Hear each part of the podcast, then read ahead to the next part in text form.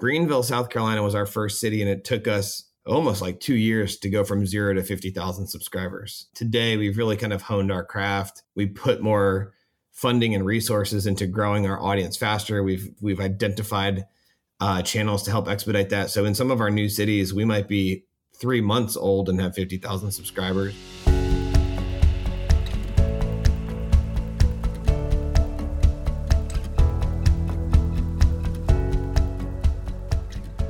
Welcome to this week's episode of Media Voices. I'm Chris Sutcliffe. I'm Esther Thorpe.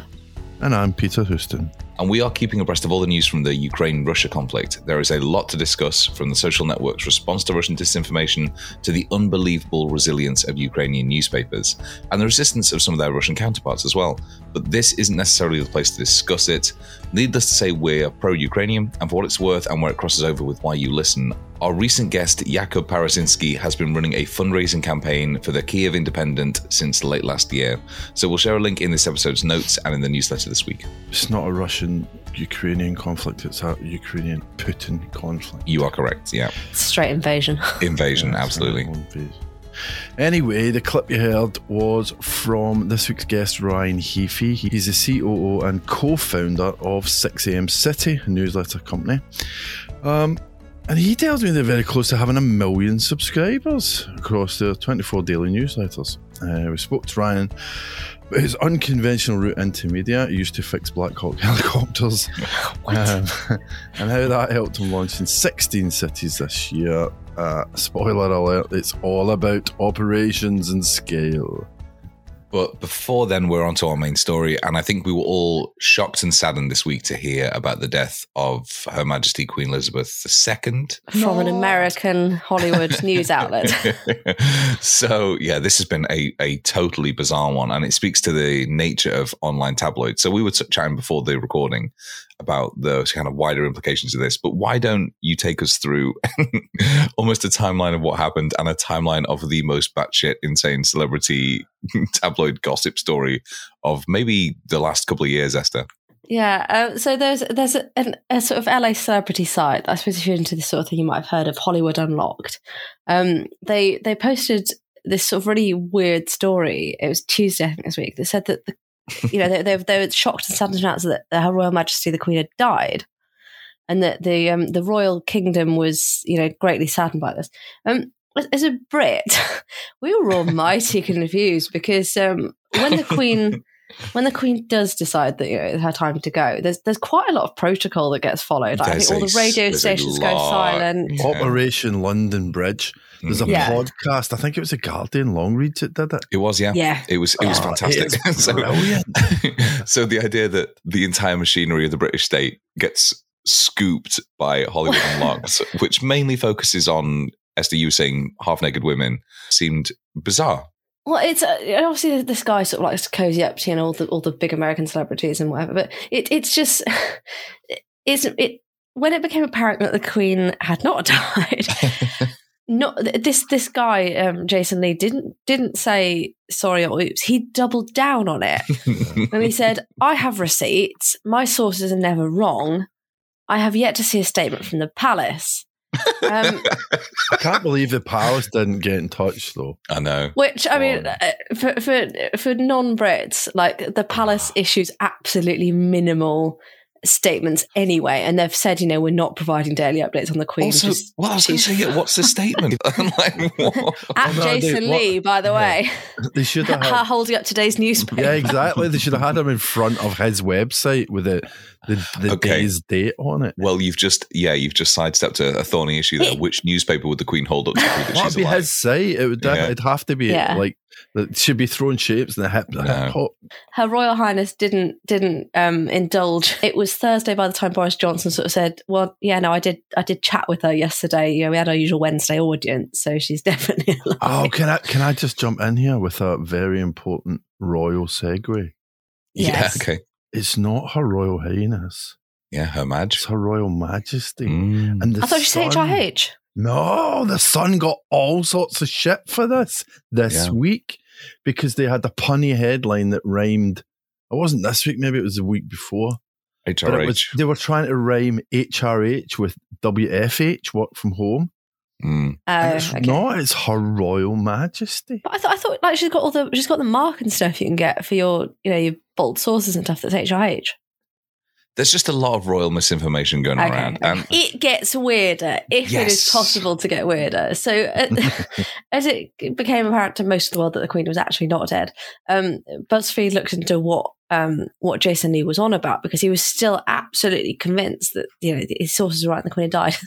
Uh, so, a Queen did die on Tuesday. BuzzFeed reported that there might actually have been a misunderstanding related to the death of Queens of the Stone Age member Mark Lanegan There you go. who died unexpectedly on Tuesday at the age of 57. Well, that and who- explains everything. it does because I mean, so so one of Jason Lee's um, sort of receipts was that she, the Queen was supposed to be apparently attending the wedding of Edward Enninful, Vogue editor, this Um, is like some weird fever dream. which she wasn't. Firstly, because she doesn't attend celebrity weddings. Secondly, because she's got COVID. And and yeah, and, and she was apparently supposed to be attending that, which you know, again, she wasn't. Um, that's Well, what somebody at does. the wedding then presumably said, "Oh," they said, "Oh no, have you heard that Queens of the Stone Age singer Mark Lanegan had died and Well, unfortunately couldn't attend?" The, the the source said that like somebody close to the Queen got a phone call, and then like a few people looked a bit upset, and that was the information that they passed back to this guy. Has the Mail managed to blame it on Meghan yet? but here's the thing. So this is not unusual in the world of um, internet tabloids. They will come up with this stuff all the time. So you know, we're talking about Hollywood Unlocked here, but you could substitute that for Hollywood Reporter. You could substitute that with TMZ. any num- TMZ. Yeah, absolutely. The But this, the difference here is that of was- this, Exactly that. It's only the scale, and it's the other guys do it with kind of a tongue-in-cheek approach to it, and you, you're not supposed to take them seriously. I mean, unfortunately, people do take the Hollywood Reporter seriously, but the fact is that Jason Lee doubled down and kept Yeah. going for days and days and days and days about something that is very possible in the near future. Well, And he finally admitted he was wrong on Friday. but Oh, did he? was- Yeah, he did. Yeah, it's the weirdest. It's the weirdest retraction ever. He said 10 reasons we thought Queen Elizabeth had died. It was like a listicle. It's it's a listicle on how we fucked this story up. which included pictures of um, people like Prince Charles meeting Edward Enninful. But anyway, he, he, he d- at, at the very, very, very end of this article was, we got this wrong and I'm sorry for any distress calls to the royal family. But the rest of it was just, this is why we thought we were right. And it was just, I, I don't know if this is just a British thing, but to British people, this was just absolutely bonkers.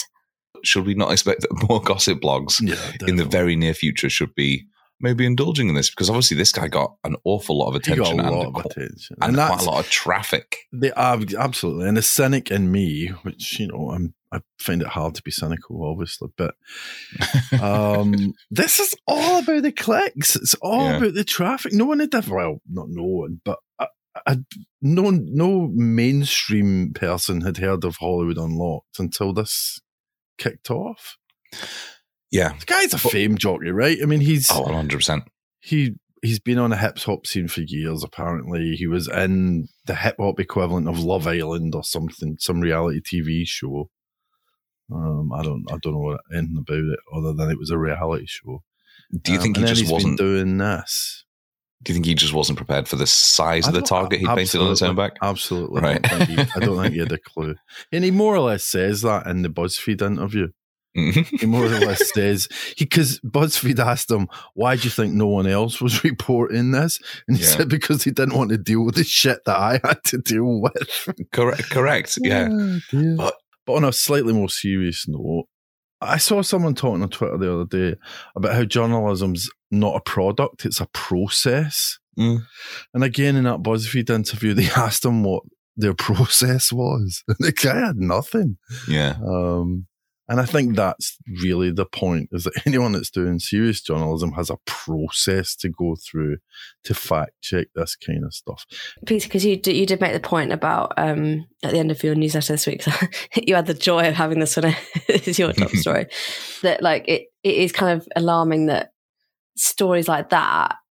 I mean, yes, it's ridiculous Yeah, to us, but there were a lot of people that believed it, and it's just how quickly. Th- Yeah, this is, I- I suppose, trivial misinformation, but it, this this week there's been so much else going around, and, and there have been legitimate news yeah. outlets using, you know, very like old footage, incorrect footage, Yeah. uh, and you know, just footage from video games, uh, you know, claiming that they were from an actual war zone. Yeah, Ridiculous. it, it, it is that thing about process that that process more than ever Mm. in in situations like like this week needs to be I as good what as it can be. needs to be done. It needs to be seen to be done. what becomes weird in these is this strange mix of facts and fact and fiction. Mm. You know, and that ten, you know, ten fact checking points to excuse why we were wrong or whatever that little retraction was. He talks about these these generals, Major General Eldon Miller and his predecessor, Rear Admiral James McLeod. Those are real people, and that's their real titles. So he's obviously gone off to Wikipedia and, and or someone's gone off to Wikipedia or to some news report and put some fact in here, which makes it all sound that little bit more believable. Yeah, it's that veneer of legitimacy. Yeah. This was just bonkers, though. The whole thing was bonkers. And now for the news and brief. And this is less a nib and more an explainer, but it's one that you should take your time to read because it's very, very interesting.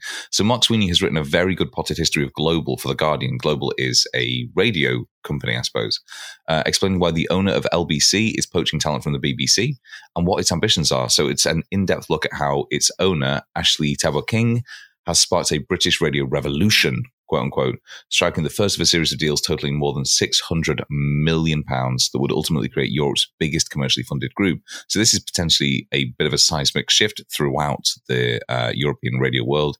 And it's also, as you might expect from that last sentence, a look at how money can buy you influence and a media channel. Is this off the back of the news that Emily Emily Matus is leaving It the is. BBC? Yeah, yeah. My um from my alma mater, uh, City Emily- University, Emily Mailis. Emily Maitlis and John Sopel. Mhm. Yeah, and they had talent. they've what was it? They Eddie Mair they've had for a while, and um, oh god, Andrew Marr. hmm So it's it's not a you know one and done flash in the pan type. Oh, let's Yeah. buy one big name to give us legitimacy. This is this is beyond that. Like this is now an ambition. And like I said, Europe's biggest commercially funded group in terms of radio. That is influence. That is power there. Uh, related to our guest this week, the Press Gazette is reporting that Reach, regional newspaper company, is creating 12 new jobs as part of a plan to launch more local email newsletters. Uh, the interesting, there's two interesting parts of this for me. One is that Google's involved as part of this uh, innovation lab project. Uh, so they'll get technical support, financial support on the email side of things. I think the other thing is just this idea that, you know, we've, I've, the interview this week is 6 a.m. Axios Local is doing a similar thing. And then here in the UK, we've got Reach doing this. So it's this kind of hyper local local newsletter type thing is really having a bit of a moment. Uh, Joshi Herrmann responded to the headline, by the way, did you Yeah. see it? I saw that. That was really good, headline, yeah. wasn't it? Yeah. So the, the headline was Reach takes on the mill with 12 strong email newsletter team. And Joshi Herrmann, who who runs the mill, just went, um, slightly surreal to read this story. Reach PLC plus Google getting together to take on the corporate might of our Substack newsletter startup based in a bedroom sized office next to an osteopath. Okay, sure. Yeah, it was a weird headline. Definitely was. But Press Gazette do this weird thing where they they as, they ascribe power to people who are mostly powerless. So they did it with Stop Funding Hate as well when they said, "Oh, you know, they're Oh, a yeah. powerful lobbying group," and it's just like one guy, not even full time. So it, it is it's a very bizarre way of framing it. the model with this is only half of it. You, you've got to have the reporters on the ground and you've got to be writing stuff people care about, is the other half of it. My reach has got the reporters, whether they're writing about stuff people care about, anybody's guess. Well, except for the guy that's KFC got eaten by another family. I forgot about that. Uh, LinkedIn is launching its own podcast network, according to Axios. Um, so the network is going to include original podcasts from LinkedIn's news team, and we'll start with a slate of show, twelve shows called LinkedIn Presents. Which, um, if you didn't need this in your life, it's featuring programming from quote. And this is the thing now, by the way. No, Career sorry. influence, sorry, Career I've seen, I've seen this influencers. phrase. No, career influencers, and I'm out. industry I'm- executives. I'm not taking part in the rest of the podcast now because the phrase "career influencers" has has done me in. Oh, cool. Like, like they're those people that are on LinkedIn, you know, tw- sort of posting about how they get up at smoothies 4 at five a.m. o'clock in the morning. to yeah. do, yeah, to do like yoga and um, thankfulness meditation. Yeah. Um, so yeah, it's, it's, volcanoes. it's part of a set of tools that LinkedIn are releasing to Tools. people.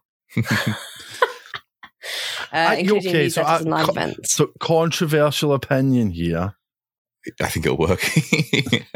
I think they could do really well with it. yeah. Do we know what the distribution strategy is for this? Is this going to be hosted on LinkedIn directly, or is this going to be distributed via, say, a Spotify?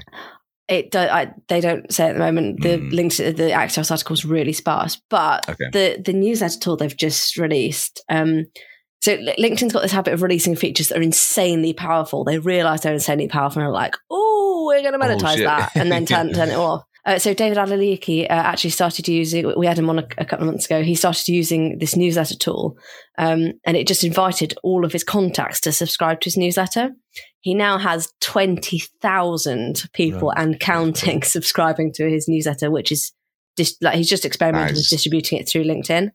So, and he was there like, you know, he's been really humbled by the, the power of that. But yeah, Yeah. li- like everything with LinkedIn, they'll dial it down when they realize it's actually a good idea.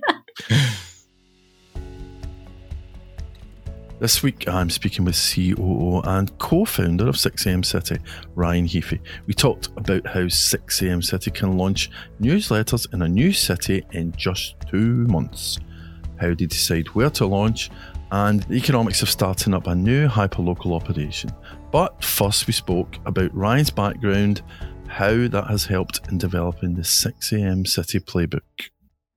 I uh, have a pretty unique background. Uh, I started in the Fortune 500 world as a mechanical engineer uh, at Sikorsky Aircraft with Black Hawk helicopters and supply chain quality systems. A little uh, non-traditional uh, path to getting to media. I w- went from Fortune 500 to running a small aerospace company to running a nonprofit around STEM education to tech startups, losing all my money and uh, found my way um, through some conversations exploring how to be a better part of my community uh, to meeting my business partner ryan johnston uh, whose family owned a print media company and we said hey uh, how can we create a local media platform that that really helps to better connect with our community and so while my background's not rooted in media it was in operations and scale and combining that with my business partner's media background Yeah.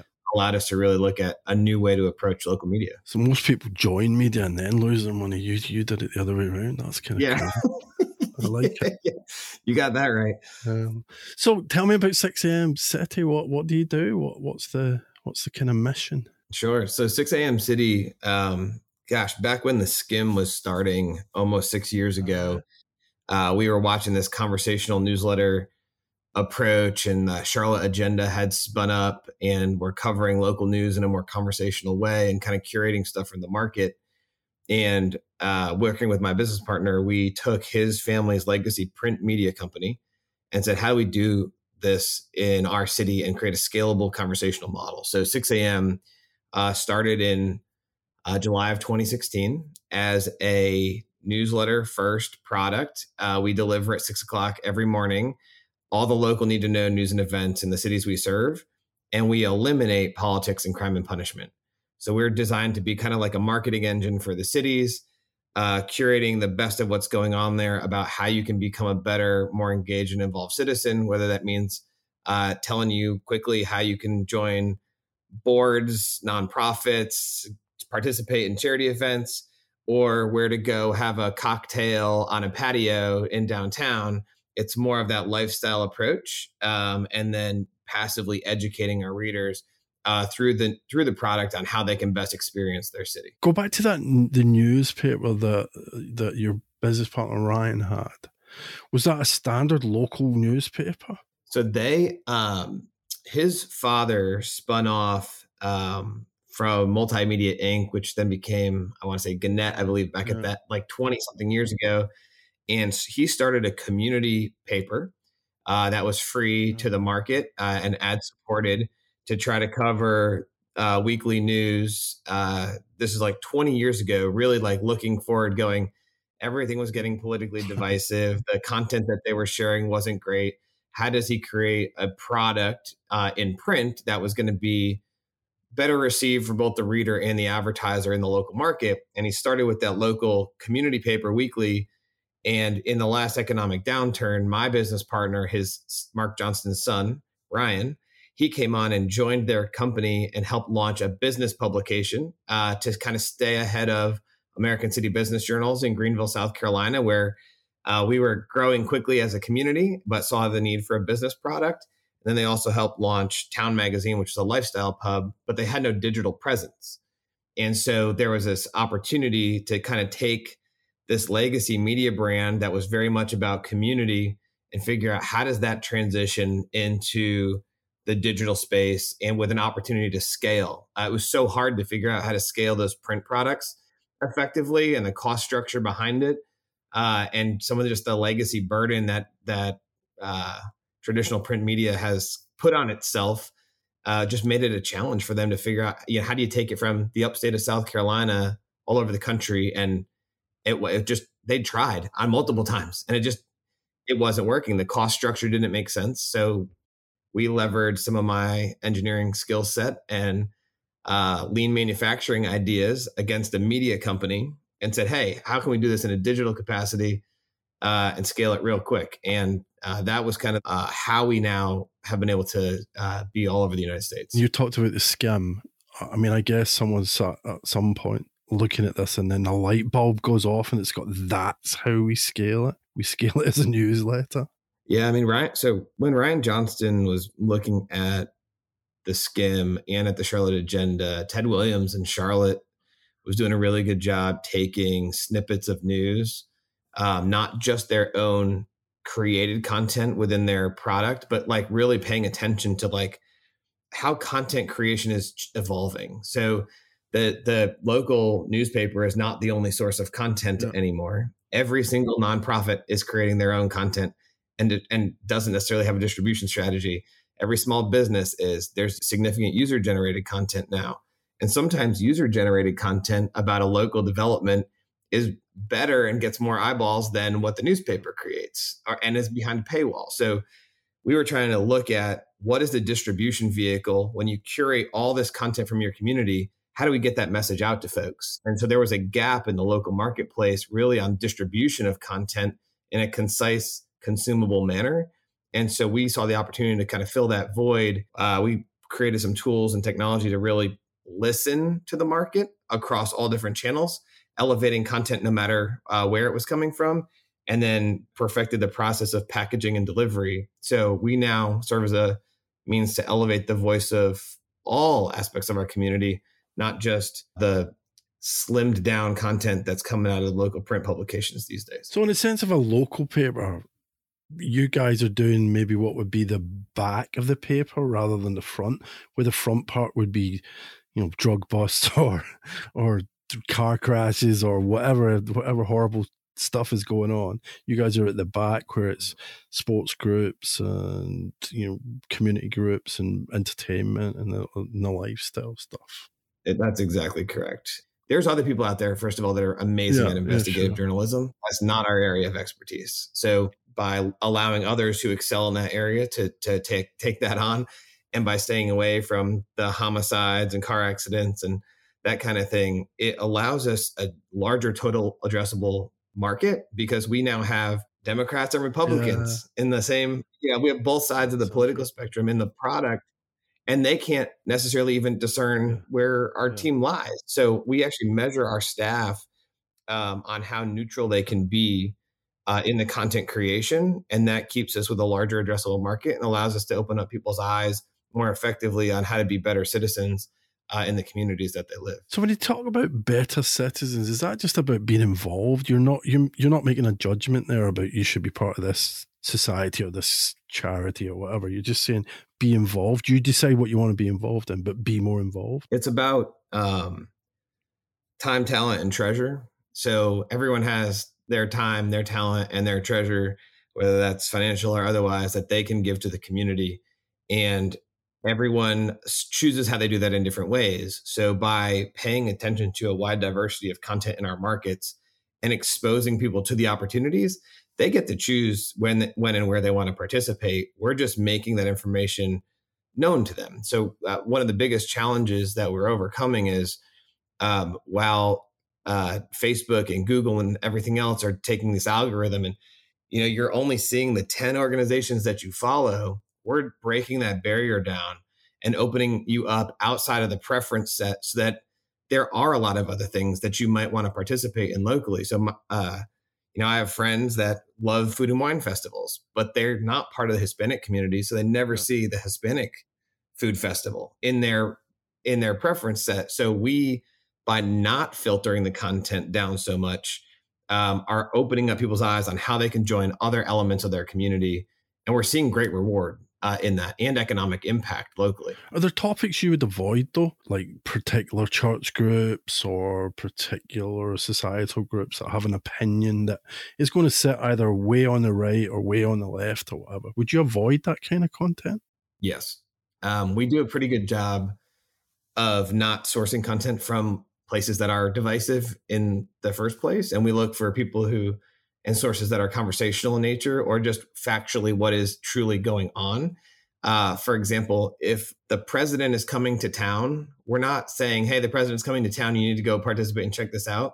We're saying the president's coming to town and watch out for the traffic uh, that you might need to avoid so that you know how to better participate in your community. It is not necessarily our goal to tell people that they need to that they need to participate in something, but to make them aware of how things in the community are going on so that they know how best to engage. So another example might be like boards and commissions. Like we're not necessarily advocating for someone to go out and run for some political office or some board or whatever, but letting them know how they can uh, and what those opportunities look like on how they might engage or participate so that they know it's an option for them.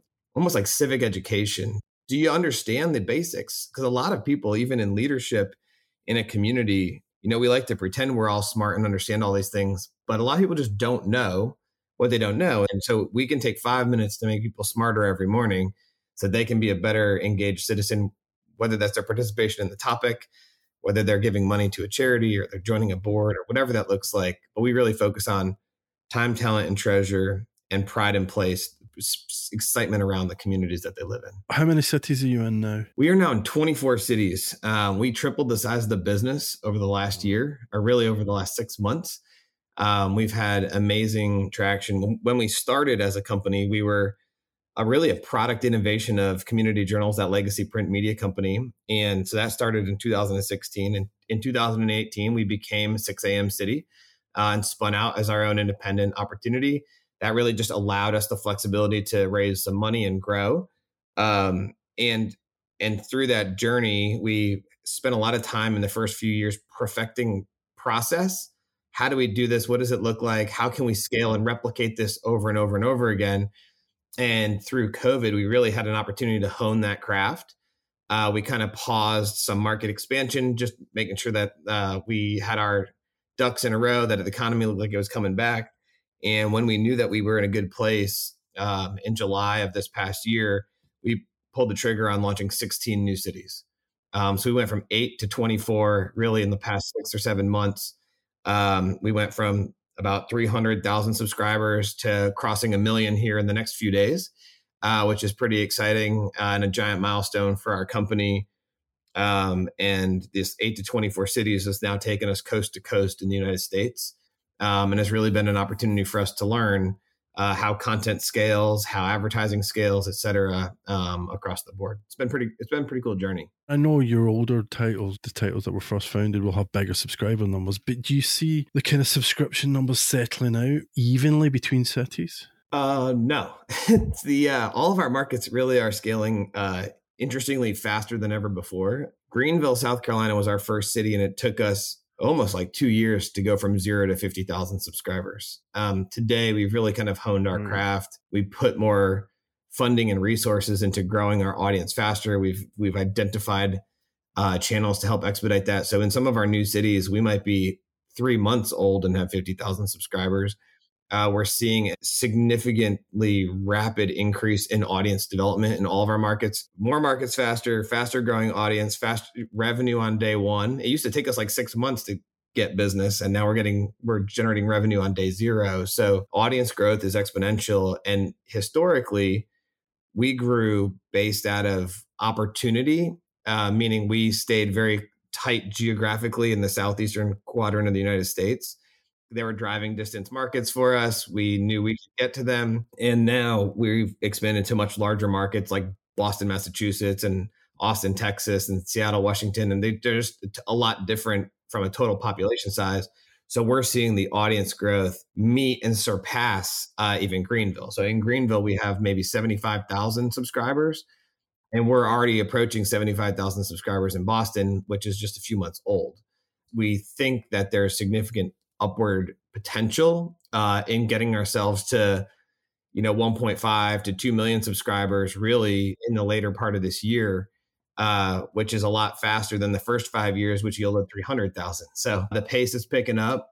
And I think additional markets also helps us do that too. And also, a lot of people consume our product that are not from the city. So we used to have people in Boston who would read our Southeastern newsletters because they came from this area and now live up there. And so now when we launched Boston, they automatically picked it up faster. So we are seeing this opportunity with scale uh, and folks who just have ties to different cities. So scaling the business, you learned as you went along, and you end up with a kind of a playbook, if you like. And then when you're going into a new city, is it? This sounds really dismissive, but is it like this cookie cutter approach that it's just like bang, bang, bang? That's exactly how we designed it. One of the challenges I think that a lot of legacy media has is that it has it doesn't have that playbook together and the operational efficiency around launching these. So one of the things with my engineering mind and going back to our early days, we built literally a playbook from day one on exactly how we scale the business. Um, we have it set up now so we can launch in any city within 60 days. Um, if we decide that we're going, we turn on uh, several different pre launch content strategies, audience development strategies, the hiring of the staff. Um, we can get staff onboarded and trained now in two weeks editorially as if they'd been there for two years because it's all in this training platform. We actually use a platform called Trainual. It's revision controlled documentation on how we do what we do. And through that platform, it's also a searchable archive of any training. Mm-hmm. So it eliminates the training burden on the rest of the team because it's all there as a resource for you all the time. You know, if we had intellectual property, it's probably our process. We always thought we could do it in two months uh, we've really proven that now, and with you know launching these 16 cities in six months, uh, with almost zero issues, uh, has been a, like kind of mind blowing in a in a sense how how seamlessly it worked. But it was all basically built on that on that platform and training that we created. So do you have people on the ground in every new city that you go to? So we kind of operate in a hub and spoke model. So uh, there's regional breakdown with uh, top level editorial, branded content, creative, et cetera, support. Um, and then in each city, we actually have two editorial staff.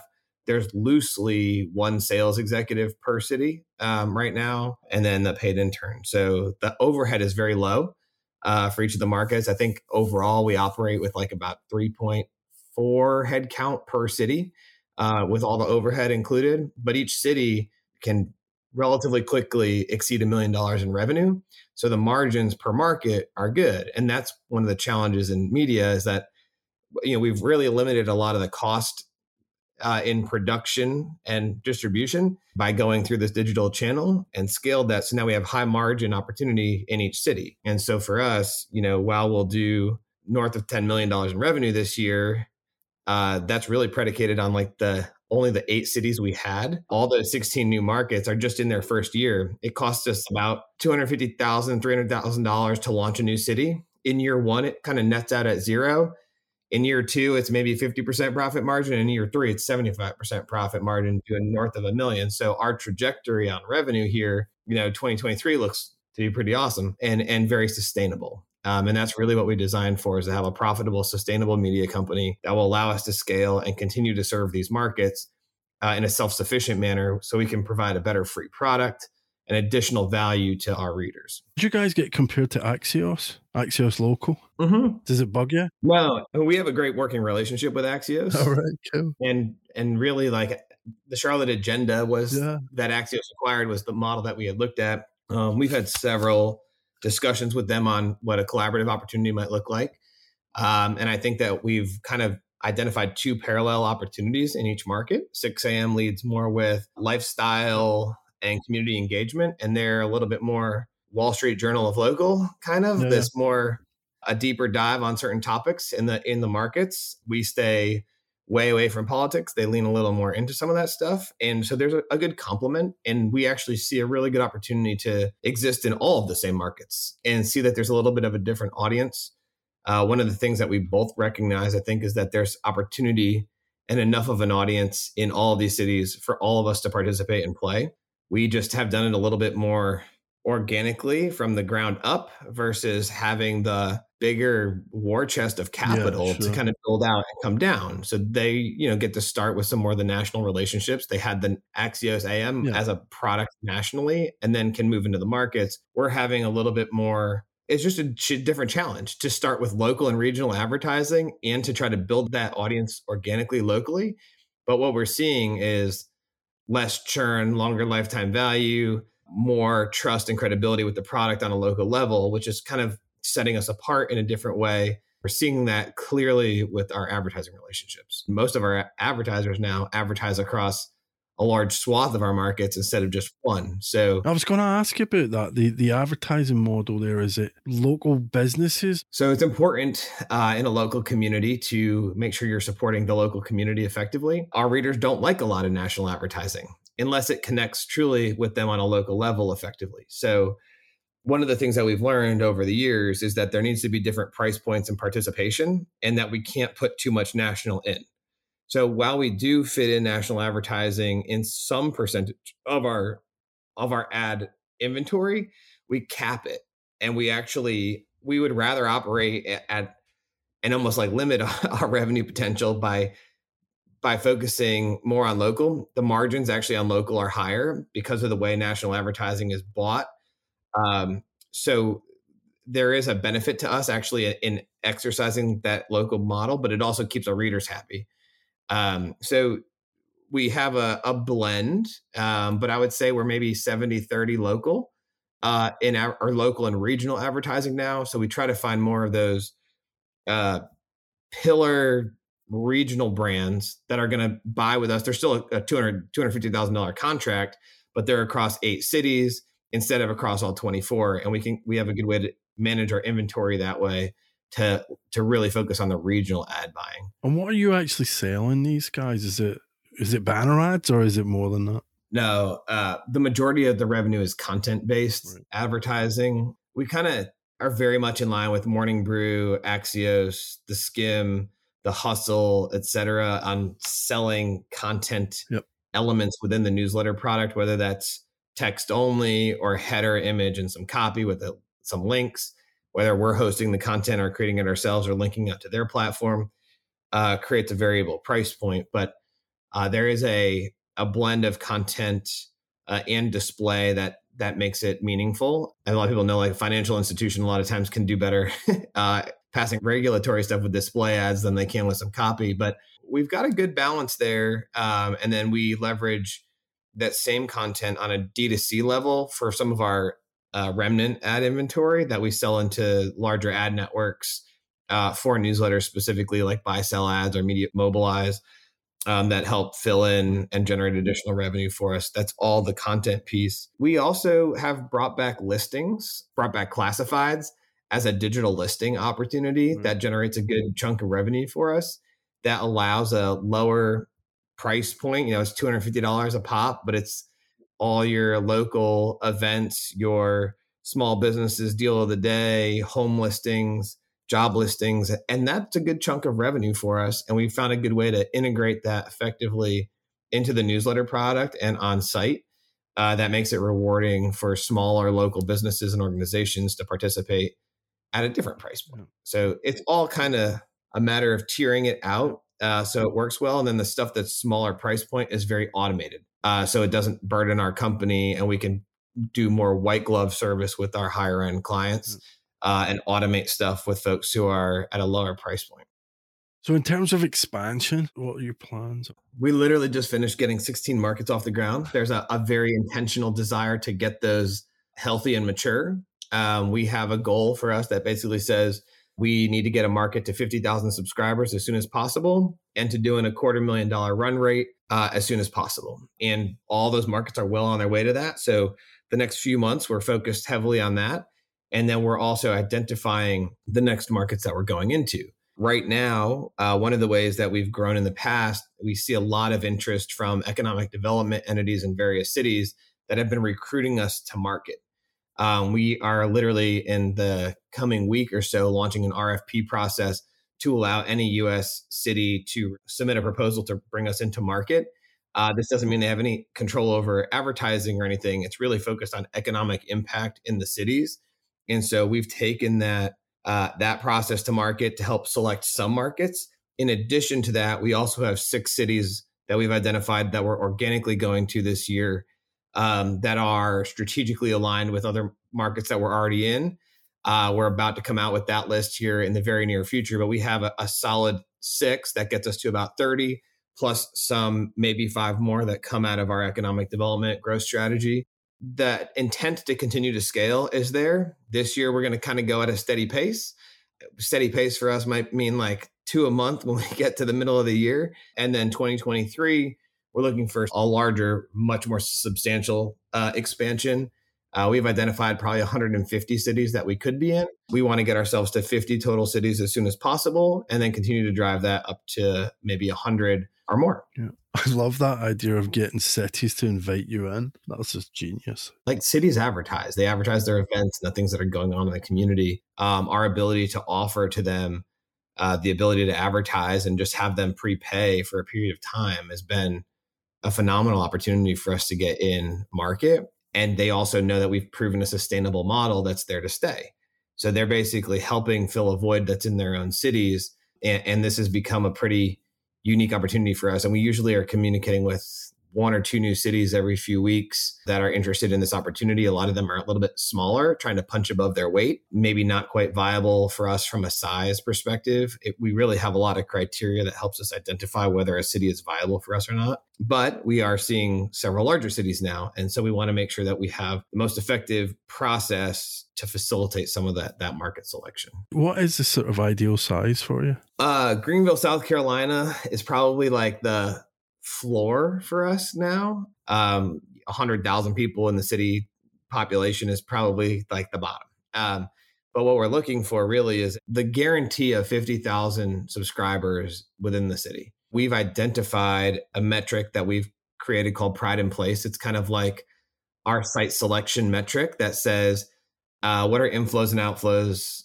of people look like? What does retail spend look like? Charitable giving per capita look like? Uh, demographic overlay with what our target market looks like. And we've kind of mapped out and identified exactly what cities fit that mold most closest. We even look at social media sentiment around new businesses launching.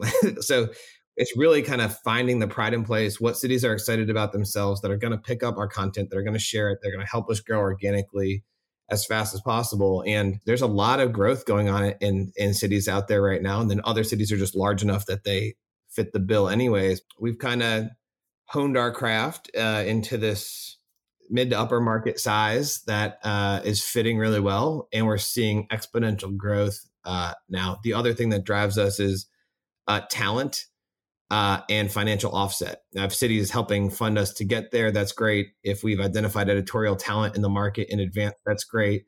And the last piece is advertisers. Um, a lot of our advertisers are saying, "Can you please go launch in this city?"